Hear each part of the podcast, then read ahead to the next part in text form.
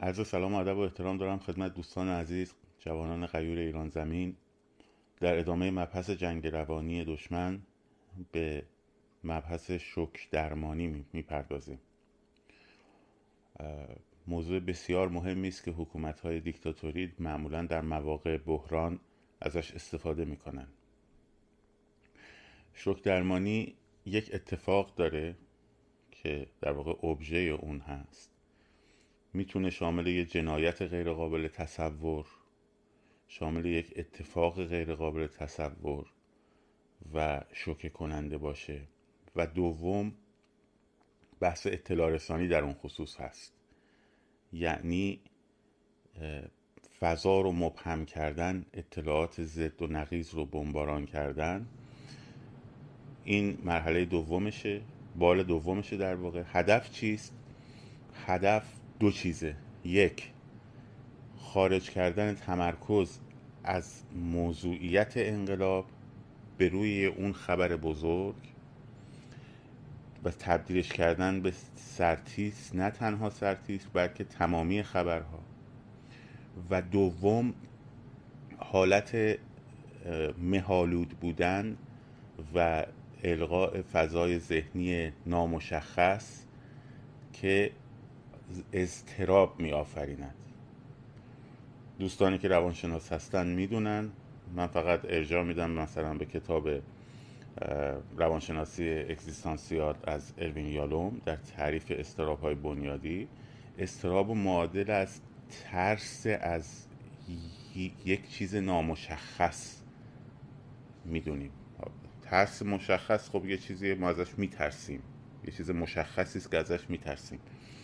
ولی استراب ابژه نامشخص داره. یعنی مشخص نیست که ما از چی مستربیم و این برای مغز بسیار بسیار سخته و سعی می‌کنه که استراب رو تبدیل کنه به ترس از یک چیز. بحث رو نمی‌خوام خیلی وارد این قضیه بشم چون نه جاش اینجاست نه تخصص منه. من فقط اون ارجاعات رو دارم میگم و روش بگذاریم که به نتیجه گیریش بپردازیم. خیلی از رویاهای شبانه بچه ها از ترس موجودات خیالی و حیولا و این داستان ها که هم در بیداری دارن هم در شبانه ناشی از مثلا استراب مرگه. که اون استراب چون براشون نامشخصه که اون اتفاق چی هست مقوله مرگ این رو میارن تبدیلش می‌کنن به ترس از یک چیز مشخص. هر کس هم یه جوری این ترس و استراب و کانالیزه می‌کنه.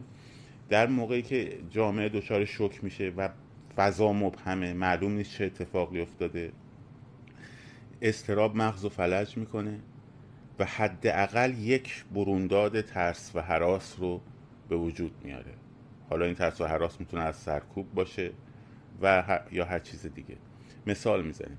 مثلا در مقوله اتفاقی که در اوین افتاد رژیم از همین استفاده کرد. دلیل اینکه اینترنت هم باز بود همین بود چون قرار بود بمباران های خبری شروع شه. خبرها هم همه ضد و نقیص. یه منبع از داخل رژیم یه چیزی می‌گفت اون یکی منبع یه چیز دیگه می‌گفت. بعد شبکه خبر میومد می‌گفت نه اشتباه شده این اونه. که آدما نفهمن چه اتفاقی افتاده. و برای اینکه این اینکه ندونن چه اتفاقی افتاده رو بتونه ذهنشون هندل کنه دو تا کار می‌کردن. یک می‌رفتن ته و توی قضیه رو در بیارن که ببینن چی شده واقعا. و دوم اینکه این استراب تبدیل می‌کردن به حراس در درون خودشون. و این نتیجهش میشه بیعملی. این روش رو خیلی جاها استفاده می‌کنن و کردن. و همینجا هم تو همین انقلاب هم همین اتفاق افتاده. و داره من ممکنه باز بیفته. خب یه اتفاقی مثلا غیر قابل تصور. خب مثلا فرض کنید آزمایش اتمی. یه سقوط هواپیما یه جنایتی که مثل هواپیمای اوکراینی مرتکب شدن.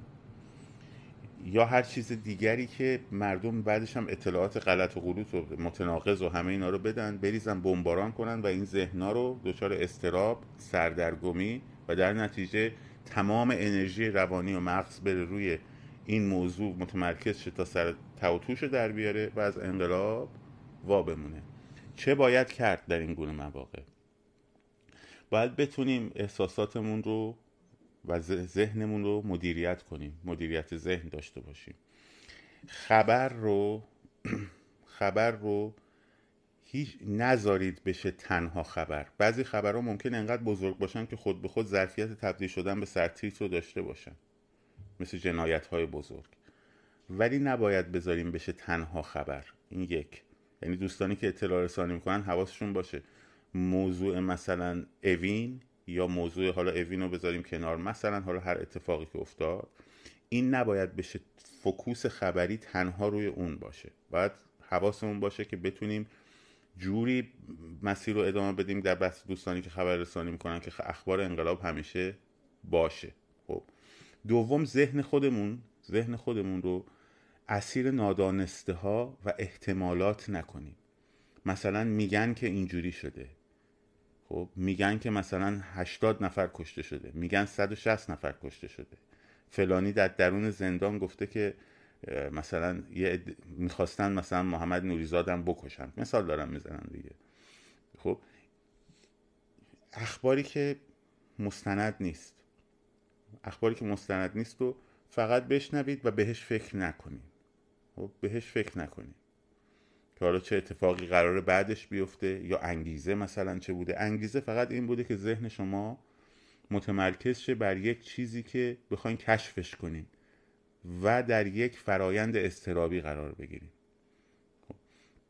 پس به هیچ وجه اجازه نباید بدیم در چنین مواردی ذهن از روی هدف اصلی انقلاب وا بموند. نکته آخرم رو میگم این نکته خیلی مهمه. خیلی از من سوال می‌کنن که آقا چرا اینترنت ها باز این سری مشکوک نیست؟ چرا مشکوکه؟ ولی می‌دونید علتش چیه؟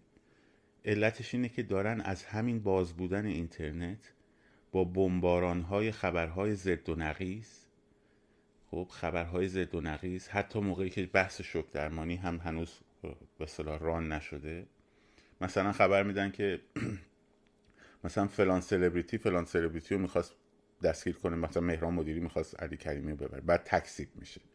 خب این مجموعه اخبار که میاد این ذهن شما رو می‌بره به این سمت که ای ای چی شد؟ حالا پس بالاخره کدوم راست میگن؟ نه این راست میگه خبر این یکی راسته اون یکی خبر دروغه. و ذهن درگیر میشه سر زد و نقیز ها موضع گیری کردن. و جامعه دو دسته میشه. یه عده میگن مثلا مهران مدیری خواسته این کارو بکنه یه عده میگن نه دروغه یه عده میگن تکسیب دروغه یه عده میگن خبر اصلی دروغه. خب این باعث میشه که این تشتت ذهنی به وجود بیاد و فکوس از روی انقلاب برداشته بشه.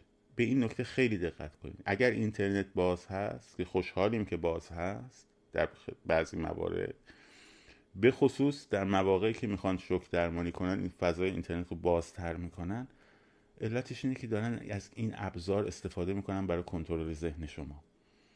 به هیچ وجه نذارید که اخباری که سند نداره اخباری که متناقضه اخباری که حول و حوشش پشت سر هم خبرهای زد و نقیز میاد قضاوت شما رو ببره به اون سمت. بذاریدش کنار. اصلا قضاوتش نکنید که کی راست میگه کی دروغ میگه.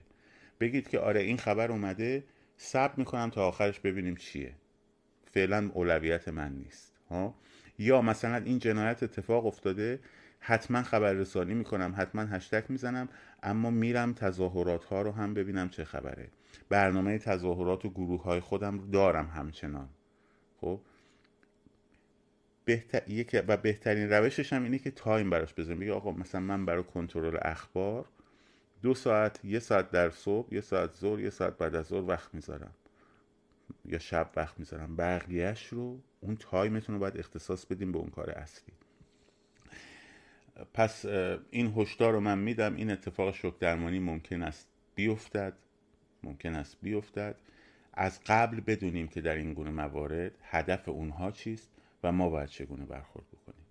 شاد و سرفراز و آزاد باشید. پاینده باد ایران. زن زندگی آزادی.